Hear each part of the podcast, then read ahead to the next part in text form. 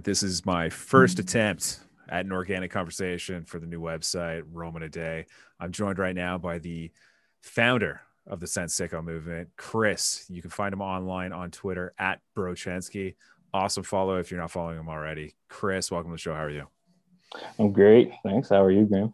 Uh, not too bad. This is the first episode. Kind of hoping to do things a little bit differently. Normally in the past, do your typical Q and A, give have a list of questions ready off the hop, and I'm trying not to do that this time. I'm just going to try and have a normal conversation. But this would be an awesome place to start because the popularity and just the the momentum that the Sens Sicko movement has. You're the founder. You're the originator. like, take us back a year. That's when this is all started, right? Yeah, yeah. It was uh, it was last year when like everyone like like the very few people that were watching the Sens were cheering for them to lose, which I thought was just like kind of funny in a way. You're watching this team get hammered night after night, and it's like that's what you want to see. And then you know everyone was cheering whenever the Kings won or the Coyotes won, you know, whoever else was in the basement. And then I just happened to see that meme. I thought it was funny, and I slapped the Sens hat and foam finger on it. And, and anytime some Sens reporter, you know, tweeted out, you know, the Kings won last night and the Sens lost, I would just post in their replies with, you know, no context. And and I like I don't think anyone found it funny. And then eventually, like a couple of my buddies on there kind of picked up on it. And and then just like this season, it just took on this whole new meaning. It's just with like I don't know. It was like Sens fans got to the point where they don't care about the losing. They don't care about Melnyk or Dorion.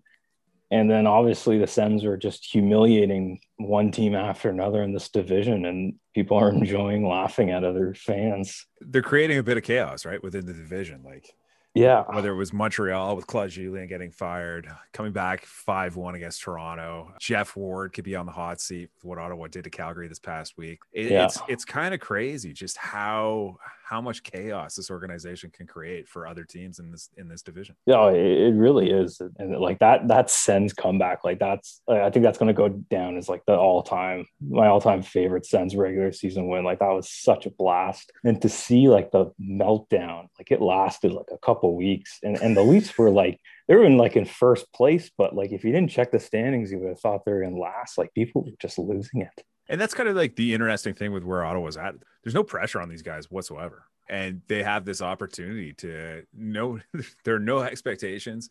Every other team within this division should have playoff aspirations, but Ottawa just seems to be messing with everybody. And it's just saw it in the presser the other day with Marc Bergevin, where he's like, This is a good young team that works hard and plays hard. And, and you know everybody's trying to like play up how good the senators are but i think look at their record and it, it's it's hilarious what these guys are doing. Yeah it really is and and it's like these are all like unproven players too like it's all rookies and some washed up vets and it's like there's no way the sens should be causing this much trouble but they are and like brady Tkachuk, him like he is just a blast to watch night after night like it seems like nothing phases him. Like he's down, the Sens are down four goals, five minutes left. He's still out there, like throwing punches and getting elbowed in the face. He's like just the heart and soul of this. I'm so glad. I, I was mad when they drafted him, but you know, I'm glad now that they did he's just one of the few guys who you really look forward to seeing once the playoffs actually become a, a, recurring thing for the Senators in the future. Seeing that guy get his feet wet, and just seeing like the animosity and the agitating factors that that guy brings to the team it's just a dynamic i'm really really looking forward to because i think if you look at like the senators heyday from like the late 90s through the mid 2000s that element was sorely lacking amongst the top yeah. players on the team and to have a guy like that on the roster that you can hopefully build around for the foreseeable future is going to be awesome but getting back to the Sens Sicko movement it started last year it got built with a bunch of your friends. There's a little bit of momentum. They caught on to what you were doing. What was like the catalyst this season that you kind of just said, well, okay, this is starting to take off a little bit? It was, I feel like it kind of started with that comeback win against Winnipeg.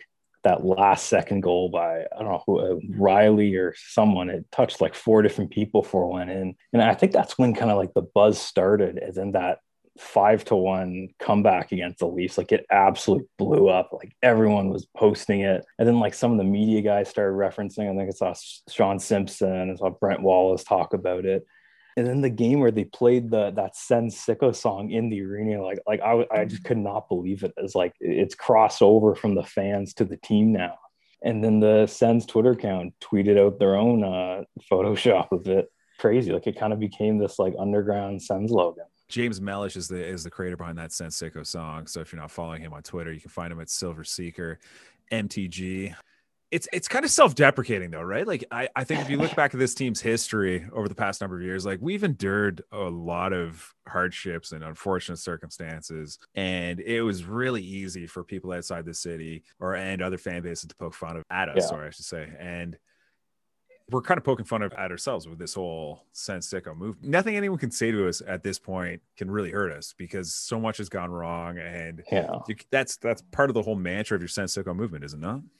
Yeah, yeah, totally. It's totally that. It's like there's nothing you can say that's going to phase a, a Sens fan, and it, it, it, like I don't know it's a, if it's this kind of this like this little brother kind of thing, or it's like you're stuck between the Habs and the Leafs, and, and it's like I feel like Sens fans like we've been hearing the same jokes in the office, like like like like people were making those jokes about them losing the playoffs to the Leafs, like feels like up until like three years ago, basically. And then and then the last five years it's been like, oh, Eugene Melnyk this, Eugene Melnyk that. It's like I know.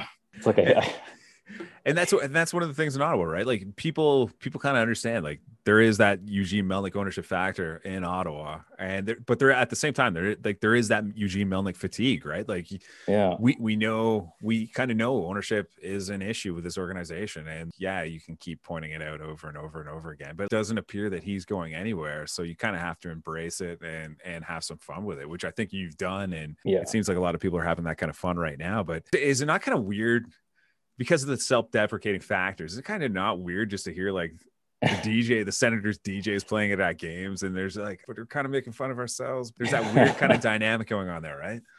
Yeah, it, I, I am surprised they embraced it because it's like this creepy kind of like know, pervert peering through a window and you know, calling calling ourselves sickos. But uh, it, like I don't know, it, it just fits with like the you know being the small market team uh, you know, during quarantine, I think everyone's kind of gone, a, you know, a bit loopy with it all. Uh, and yeah, it's just like just constantly having the Sens get picked on. It's, yeah, it, it is completely self-deprecating. It's like you know, what, I'm I'm still watching the team after all this. Like, yes, I am a bit crazy, but no, it's like you're still going to keep watching the Sens because you love it. At its core, that's what being a sports fan is. You know, cheering for your team through the losses, even when you know how uh, kind of how bad it is. And it's kind of crazy to think you look back over the last like Eugene Melnyk bought the team in 2003. There's been so many weird things have happened during that time, but at the same time, there's been like a like some crazy rides. You look at like the crazy yeah. rides, like the Hamburglar run, 2017 playoff run, and the Stanley Cup final, obviously in 2007. Yeah. Even now, like this is kind of like its own unique run, and it seems like things are kind of on the upswing, and it kind of has like that same kind of. I don't anticipate the team going on a playoff run here, but it seems like it has that kind of like good natured, fun time vibes that we've had in a couple years past. That despite everything that's happened, finally here's some good. Here's an online Sens community kind of making light of a fun situation. Yeah, it definitely has. Like it, it feels like 2011, 12 again, where it's like there's just kind of this like you got rid of the toxic locker room, you got rid of all the you know the underperforming star players, and and now it's just all young guys like playing their hearts out every night, and like like it really is fun again. Like it's the most fun I've had following the team since 2017 the, the cup run and what would it take i was doing like kind of like a virtual zoom meeting with a bunch of friends uh teams meeting actually we were having a conversation about the ottawa one of the guys mentioned, he said, What would it take for this fun natured stuff to end? It seems like every time things seem like they're going off the rails, something good happens to kind of like pull everyone back in. Is Brady Tkachuk that pin where it's like, if Ottawa can't get him signed to a long term contract, is that going to kill some of the buzz? Like, it seems like every time you get to that precipice of everybody being like, okay, apathy setting in. We're not really feeling the Ottawa Senators. It seems like there's something. It's an Andrew Hammond Hamburglar run. It's it's yeah. a Sens Sicko movement. What do you think it would take for this strong community to come apart a little bit? I think it would be the Tkachuk thing. Like I was a bit worried about that over the the off season. You can kind of tell over the off season when they had a trade for guys that like clearly people don't want to play in Ottawa. And you know, Brady Tkachuk having kind of uh, you know his father be so vocal in media and you know kind of I think he has a I can't remember who his agent is. I think it's the same guy who represents Marner. It's it's some big name agent. I thought uh, it was the uh, same guy as Stone, but I could be wrong. I could totally. Oh, it is. Yes, or that's his uncle. Yes, it's his uncle, isn't it, or something? Or, or, there's some connection there. I can't. Remember. Yeah, there is. Yeah, there's a family connection there somehow. And I, I was kind of worried about that in the off season just that there was no news on it. I mean, I can kind of get why it's like COVID, you know, kind of screwed up the schedule and it's changing the salary cap. You know, it's going to change the CBA somehow. Like I know it complicates things, but you know, as a Sens fan, like eh, it's kind of hard not to worry about it. And yeah, Brady Tkachuk really is kind of the heart and soul of the team. Chabot's like like he's definitely like like the on ice leader. Like the play kind of flows through him, but like Brady Tkachuk is really seems to be the heart of the team. And yeah, like I think if they lost him, like I think that would really be a blow to all this optimism. Looking back over the last ten years, there have been those moments where apathy should have set in, and it hasn't. Yeah. Obviously, with what we're kind of going through now as a fan base with the Sens Sickos movement, the strength of this community and this fan base is its online uh, community. The way yeah. everybody kind of bands together, it's almost like a group therapy session where it's like everybody gets along really well, and there's so much creative and artistic merit to what everybody contributes to the Senators Twitter community, especially. Everybody kind of rallies around it and has fun with it, and see it from other fan bases. We love Sens Twitter, like evolving, yeah. evolving hockey, evolving wild. Like those twins, like love the Senators community. You see it with Flames fans, where it's oh, if I wasn't a Flames fan, I'd be a Senators fan because yeah. their community is so strong, and you kind of get those feelings from across the league. It's just it seems like one of the pillars of this organization is its online community. Yeah, it really is. I and, and I think a big part of that is like like when you tune into TSN, it's like all they talk about is like the Leafs and you know the big market teams. And I get it. It's like you got to bring the viewers in, but I think the strength from the community just comes from like Sens fans kind of being upset that you know they don't talk about the Sens enough and you know, on the on the big name, you know, media sites. So it's like, why not just create our own community? Like it really has snowballed. Like as far back as I can remember, there's always been great Sens blogs, great podcasts. It, it's always been a strong community. It seems like it's kind of exploded in the last two years, right? This yeah. team's kind of taken like the next level. Like you're seeing a guy like James Mellish, for example, who's come out of nowhere. He's kind of just taken over. Like he's pumping out. I just saw like right before we started recording this interview tonight, like he just pumped out another Erik Brännström song. Like like he's pumping out content like crazy and then you you know you look at the blogs you look at the podcasts like people are starting to rally around this team and this team organically is only going to grow. Like their young kids are only going to get better. This team is inevitably they're only going to get better as the young kids improve. And we've already seen them take like measured steps forward already this season. And then you look at some of the additions that they could possibly make uh, as soon as this year like jacob bernard docker could come up Shane Pinto is a guy being thrown around as a name who could potentially turn pro soon. And it's only going to get better. But what's next for the Sens fan base? You know, as a guy who's been involved in this community for so long, like what do you anticipate being the next big thing for Ottawa? I, think the next big thing, uh, I, I, guess, is going to be the the playoff push. I suppose in uh, a, a couple years from now. I feel like the last few years, everything's been set on Melnyk. Everyone's been focused, you know, the downtown arena, the mm-hmm. salary cap, and I feel like everyone's kind of put that behind them. I feel like it's just it's got oversaturated, and I don't think I, we have a like, choice at this point, though, right? Like it doesn't feel like he's going anywhere. Yeah, no, that's true. Like like I, I've given up on the hope that he's going to sell. it's like like if you go like on Twitter and on Sens Reddit, people have been saying like, oh, like uh the sales coming this summer. Someone told me that. It's like we've been hearing that for like six years now. Yeah. I, I feel like it's just it's got all got to be the on ice stuff that's a focus. And and like that's the Sens core. It's like all the Sens best players now are all like 22 years old. It's like you know Tkachuk, Stützle, Norris, Chabot, White. Like that's a young core. And when you add in you know Bernard Docker and Pinto like in two to three years like I feel like that team's going to make a big playoff push. I don't know like the way things are going like people are really enjoying watching the Sens again. And, and I think if they make the playoffs like I think it will be kind of I think the Suns will get a kind of a, a second win. The fan base will get a second win again. I, I, think people will kind of rally around them. Yeah, and they could certainly use the the enthusiasm and, and just having a re-engaged fan base. Like they need to sell oh, tickets oh, yeah. ASAP. And like I can't even imagine how much ownership and the organization's hurting from like the COVID. Losing oh yeah, losing almost like a full season worth of games. They played half a season last year you know, you're talking about a 56 game schedule this year, uh, 28 home games off the docket right away, right? So yeah, it's got to be huge. It's got to be huge for the revenue to not have those games and gates like that's got to be painful for the organization. So they need that kind of quick turnaround. But in saying that, are you kind of worried about the next steps talked about Melnyk. Are you one of those fans who doesn't have a ton of confidence in management whatsoever, or do you have kind of like guarded optimism for what Dorion can do? Like, where, what's your stance on that whole situation?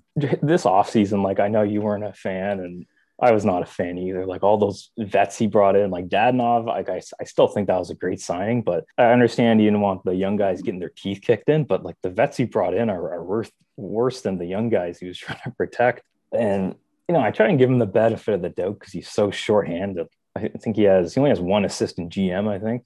And I know it seems like they have what, like one analytics guy and probably the smallest uh, scouting staff. Yeah, one analyst guy who's their old video coordinator, and they have a freelance uh, part-time guy helping. Them. Yeah, it's it's like it's just it's got to be the smallest front office in the league. I think the best thing going from is like the draft record, like Batherson in the fourth round, Pinto in the second. Like the prospects coming up, like like he has built a really good core of of young forwards The big thing looming, I mean, it probably won't be a problem for a few years, is the Melnyk situation. Like, is it going to be the Karlsson Stone era again, where they hit that ceiling of, you know, they don't have the extra 15 million to give the team a good, you know, second D pair and fourth line? It's, you know, like that does kind of worry me, but, you know, I, I don't know what the solution is other than I don't, I really don't know what the solution to that is. I just kind of tell myself that's a, a two to three year away problem and yeah you're just at this point you're just along for the ride and you're enjoying what you can right and exactly yeah. and that's kind of the rub like they you're right like they've accumulated a ton of depth throughout the organization obviously for me like the question marks are do they have enough high end skill to push themselves to the next level do they have that number yeah. one center you see like tim Stützle is playing well after kind of like a rough little start and he's starting to progress and you're starting to see that confidence grow but at the same time like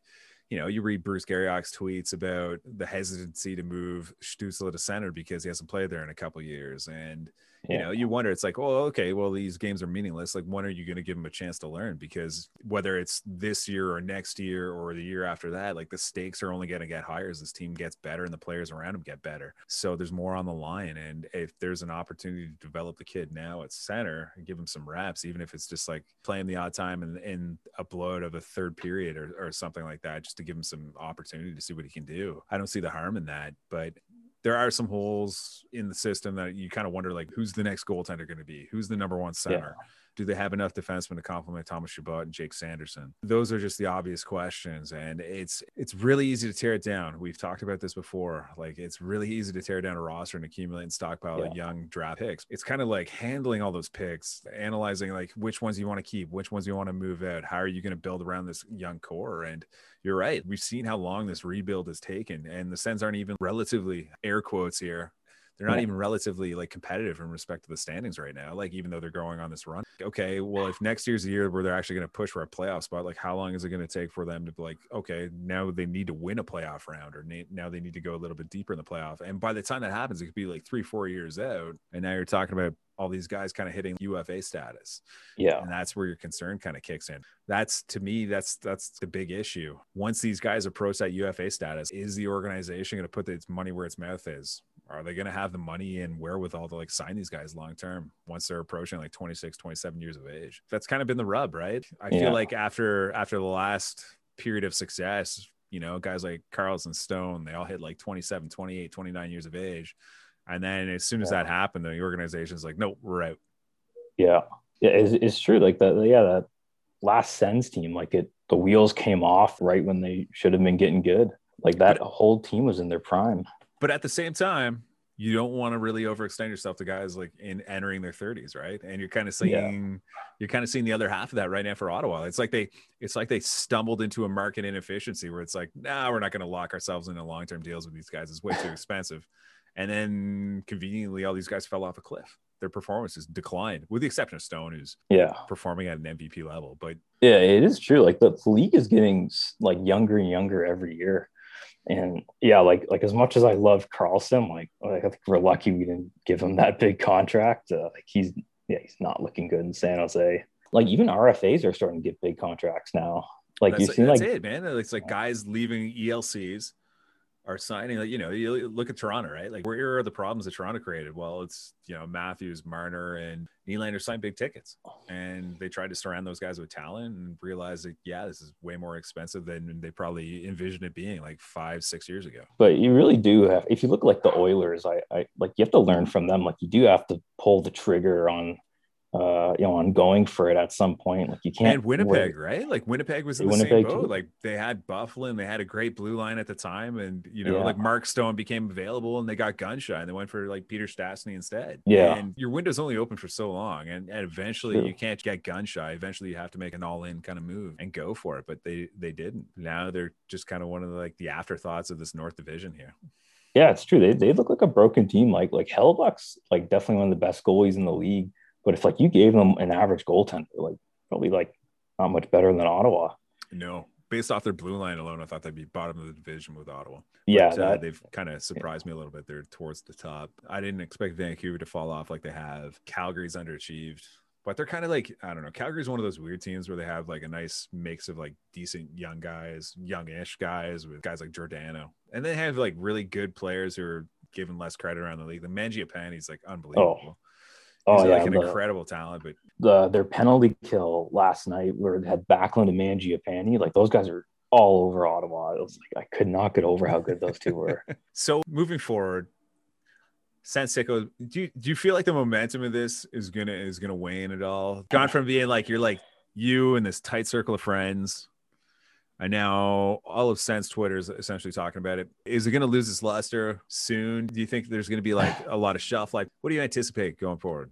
It's it's definitely lasted a lot longer than I thought it would, but kind of a reality of Twitter, it's like memes die quick. Like it, it just gets to the point where it's so oversaturated that everyone's sick of seeing it. But I, I don't know the sickos thing. Like it just like it just keeps like evolving. It keeps taking on new meanings. And like the whole underlying vibe of the sickos thing is that like it seems to be embodied in the Sens, in the media, in the fan base. Like Brady Tkachuk, he like is the sicko. I mean, maybe the the meme might die a bit. People might not be posting as much, but I feel like it'll always be kind of. But then you see Pierre Dorion go behind the glass against Montreal, and you're like, oh my god, that's that's actually like total embodiment of the meme right no. there. And he's just he's there. Like, what's he doing there?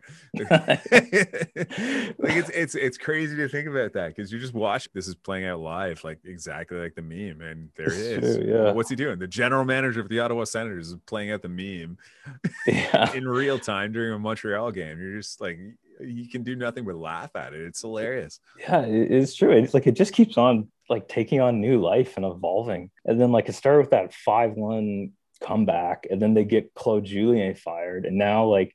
I mean, it depends how the next two games go against Calgary. Like they might get Geoff Ward fired. it, it, it, just keeps on going. It's like like they're just they're just embarrassing everyone in the league. And then Vancouver, like like that's a, that's another fragile team there. Like people aren't happy with the GM and same with Toronto, right? Like if Ottawa keeps yeah. like playing Toronto hard, it's only going to amplify it, right? Everybody loves it. It's unbelievable. Where does it go from here? I, I really don't know, but I feel like I don't know. It's just like there's this optimism around it. There's no reason why we should be optimistic about the team. They are in last place, but there is this just optimistic buzz that like they can just do anything that they they can that, that they want to do like to me to me it's reminiscent of like 2011 once like you're right like all you mentioned it earlier like all the redundant overpaid veterans kind of got shipped out they got yeah. their you know they got their fresh start in, in, other organizations guys like chris kelly mike fisher what have you they brought in guys like Erik Condra colin greening not necessarily great players, but like young guys who are hungry for the first taste in the NHL, Zack Smith, and they fared well down the stretch. And you know they overachieved. Yeah. Craig Anderson gave gave them some good goaltending, made a play of it, and then kind of exceeded expectations. And it kind of has like that same vibe. I know all these guys in the offseason were brought in to insulate the kids, but the kids have just taken off and they've proven that they just don't need that veteran insulation. They don't yeah. need veterans, they just need more quality talent around them. And it doesn't matter how old the talent is, it's just they just need a little bit more help. And you look at what guys like Josh Norris, Stützle, Batherson are doing, and it's it's incredible. They're doing it without the weight of expectations and they seem to be thriving and it's they seem to be building like a camaraderie that we haven't seen. You look yeah. at like Senators teams from years past I don't know if you've seen that tight knit group, like what's evolving within that Senators dressing room right now. There's bromances abound. It, it's crazy. yeah, yeah, like that. The Tkachuk and Stützle like kind of giggling to each other. Like, like, uh, like that was just like the perfect moment. Like, like Tkachuk's in there with his jersey off. He just got in a fight and he's just sitting there laughing about it. It's kind of like that early days with like Spezza, Emery, McGrattan, kind of, but maybe a little, a little more gentle, you know. it's exciting. Because they haven't had that influx of kids in such a long time, and and not just kids, but like good caliber kids who yeah who seem to be trending upwards all at the same time. And uh, you know, hopefully hopefully all the pieces come together everybody hits on the same on the same cylinders uh, when the time comes and it seems like onwards and upwards you hope pierre Dorion builds around these kids successfully and then they yeah. can actually make a good run and then when the time comes to re-up these kids to good contracts and eugene melnyk steps up and puts his money where his mouth is. Chris man really appreciate you coming on. Send sicko movement. Anything you want to plug before you go uh, nothing other than uh, go Sens go. go Sens go. Awesome. Awesome. Well, thank you very much for joining us. You can follow Chris online on Twitter at Brochenski.